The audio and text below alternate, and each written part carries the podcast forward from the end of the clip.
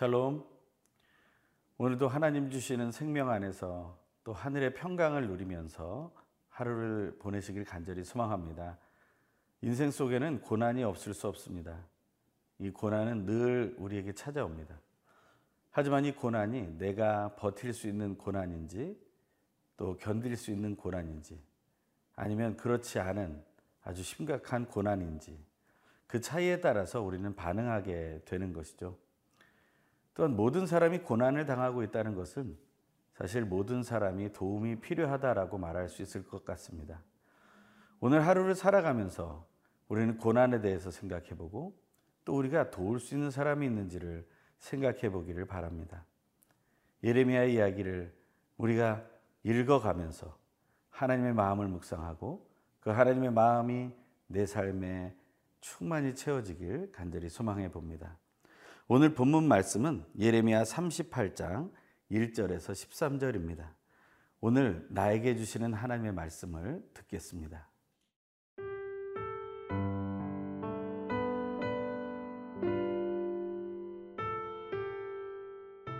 예레미야 38장 1절에서 13절 말씀입니다. 마단의 아들 스바랴와 바수리 아들 그다랴와 셀레미아의 아들 유갈과 말기야의 아들 바수훌이 예레미야가 모든 백성에게 이르는 말을 들은즉 이르기를 여호와께서 이와 같이 말씀하시되 이 성에 머무는 자는 칼과 기근과 전염병에 죽으리라. 그러나 갈대아인에게 항복하는 자는 살리니 그는 노량물을 얻음같이 자기의 목숨을 건지리라. 여호와께서 이와 같이 말씀하시니라. 이 성이 반드시 바벨론의 왕의 군대의 손에 넘어가리니 그가 차지하리라 하셨다 하는지라. 이에 그 고관들이 왕께 아뢰되 이 사람이 백성의 평안을 구하지 아니하고 재난을 구하오니 청하건대 이 사람을 죽이소서. 그가 이같이 말하여 이 성에 남은 군사의 손과 모든 백성의 손을 약하게 하나이다. 시드기야 왕이 이르되 보라 그가 너희 손 안에 있느니라. 왕은 조금도 너희를 거스를 수 없느니라 하는지라.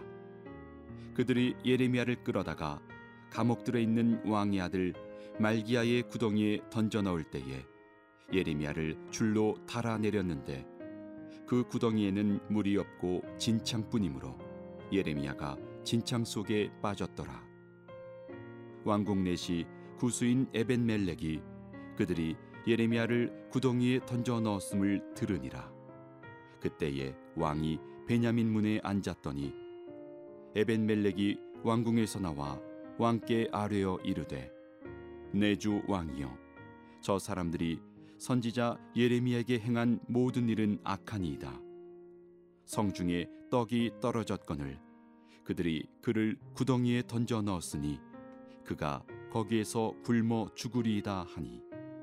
왕이 구스 사람 에벤멜렉에게 명령하여 이르되 너는 여기서 30명을 데리고 가서 선지자 예레미야가 죽기 전에 그를 구덩이에서 끌어내라.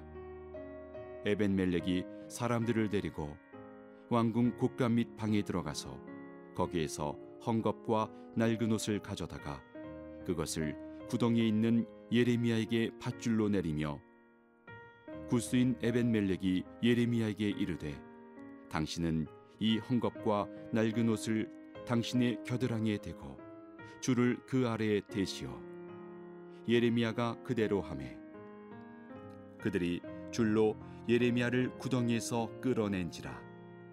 예레미야가 시위대 뜰에 머무니라 예레미야는 오직 하나님의 말씀만을 증거한 예언자입니다. 우리가 잘 알고 있는 것처럼 예언자라고 하면 그저 미리 알고 있는 것을 말하는 사람들이 아니죠. 그것은 하나님이 맡겨 놓으신 말씀을 증거하는 사람을 말합니다. 하지만 하나님이 맡겨 놓으신 말씀이라는 것을 전할 때 하나님의 마음으로 전해야 하는 것이죠. 예레미야는 그것에 충실했던 사람입니다. 오직 하나님의 마음을 품고 하나님의 말씀을 전한 예레미야. 그는 오늘 본문에서도 하나님의 말씀을 증거하고 있습니다. 2절과 3절의 말씀을 읽겠습니다. 여호와께서 이와 같이 말씀하시되 이 성에 머무는 자는 칼과 기근과 전염병에 죽으리라. 그러나 갈대아인에게 항복하는 자는 살리니 그는 노량물을 얻음같이 자기의 목숨을 건지리라. 여호와께서 이와 같이 말씀하시니라. 이 성이 반드시 바벨론의 왕의 군대의 손에 넘어가리니 그가 차지하리라 하셨다 하는지라. 하나님의 말씀이 이 고난 속으로 몰고 가시는 말씀이라는 것을 듣게 됩니다.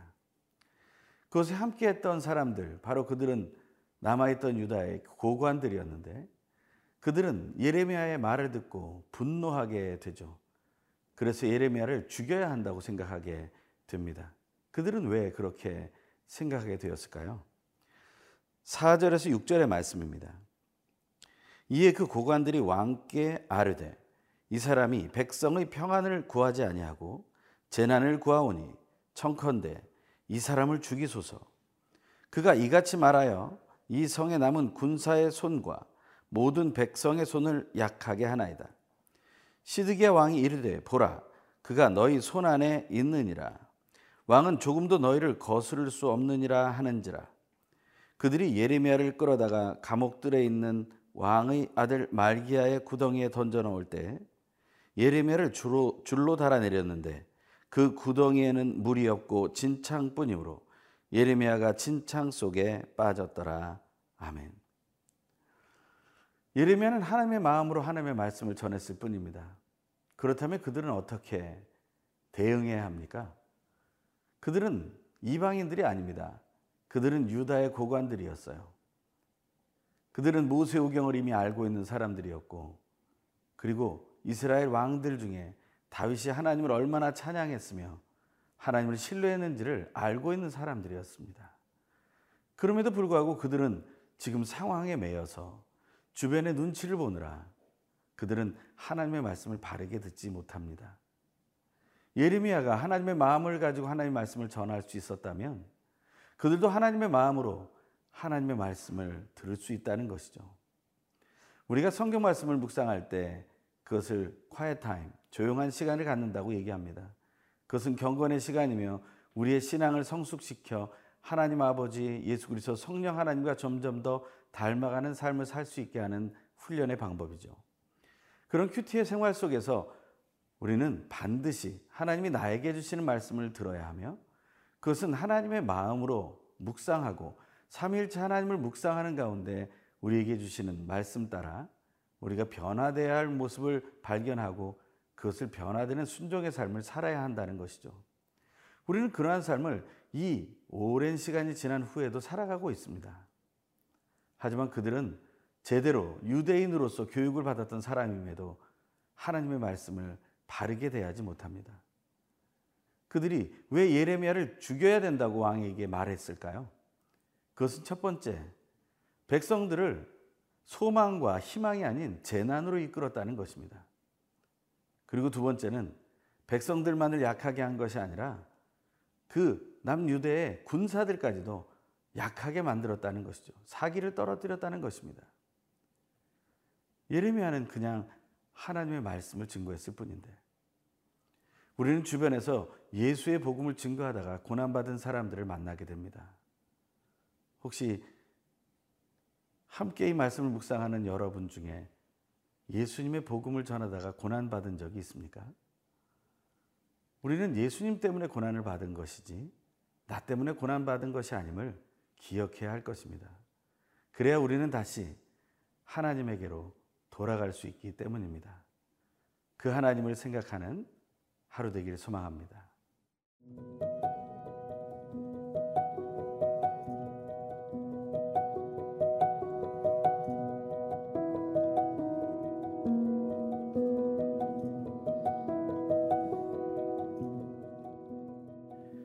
복음을 증거하다가 고난을 받았을 때 어떤 마음이 들까요?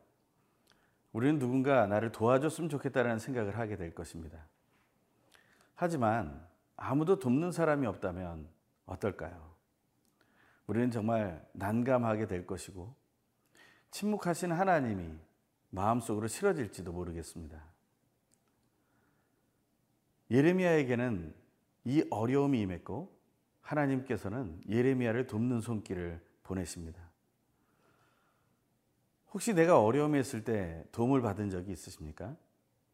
혹시 주변에 여러분의 도움이 필요한 이웃들이 있다는 사실을 생각하고 또한 발견하고 도와주신 적이 있습니까?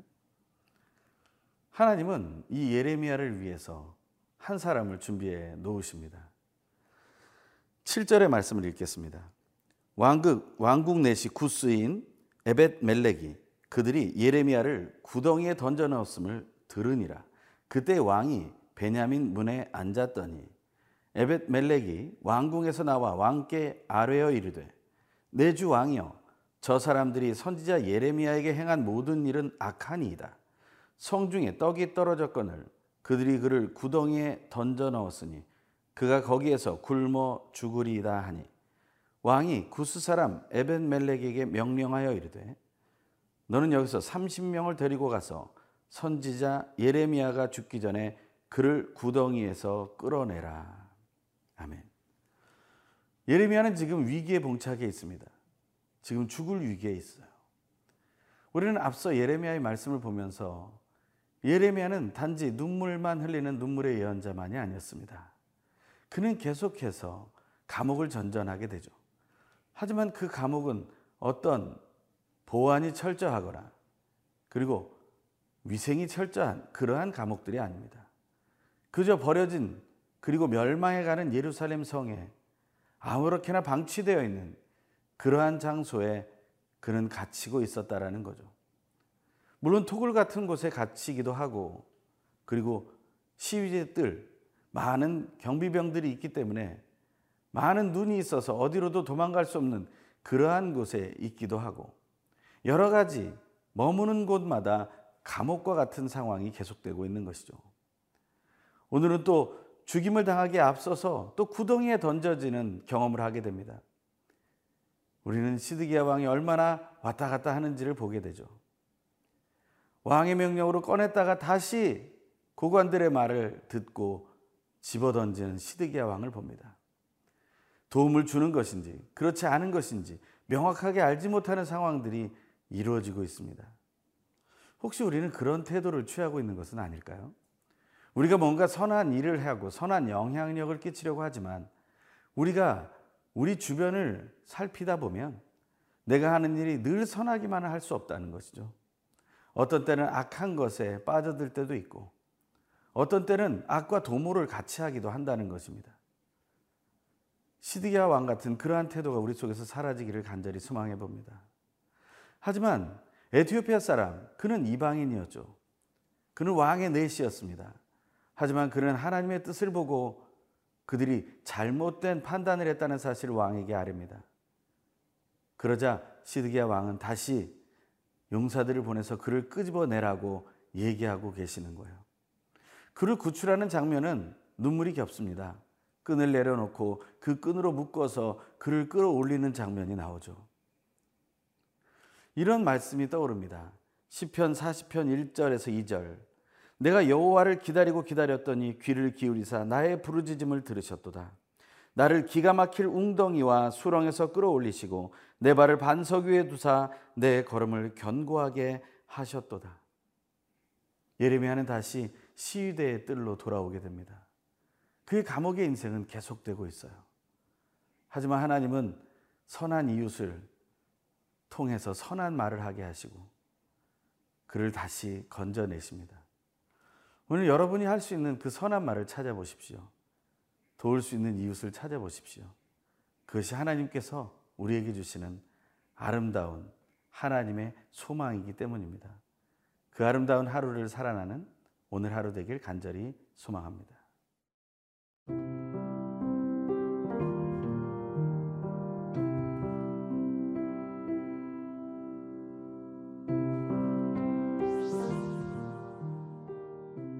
우리의 고통 가운데 찾아오시는 하나님, 고난 중에도 버티고 견딜 수 있는 생명을 주신 삼위일체 하나님을 찬양합니다. 하나님을 대적하는 모든 영혼들을 벌하시는 심판주이신 하나님께 간구하오니 예수 복음을 증거하다가 고난을 당한 모든 하나님의 사람들을 돌보아 주시길 간절히 간구합니다. 하나님께서 우리를 특별하게 지켜주고 계심을 믿으며 담대히 예수 복음을 전파하며 억울한 상황 속에 있는 이웃들을 살펴보아 중보의 기도를 드리며 구체적으로 도울 수 있도록 인도하여 주십시오. 사랑이 풍성하신 예수님의 이름으로 기도드립니다. 아멘.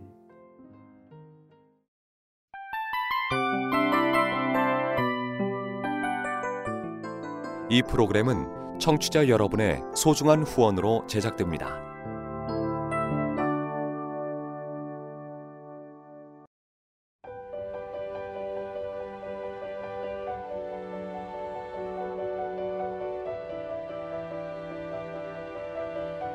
세상에는 수많은 교회들이 있지만 더 깊이 있는 말씀 강해를 찾기 위해 크기로만 교회를 선정하지 않습니다. 보다 좋은 영적 콘텐츠를 더 많이 나누기 위해 방송비를 받지 않습니다. 1년 365일 복음만 전하고 싶어서 우리는 광고를 하지 않습니다.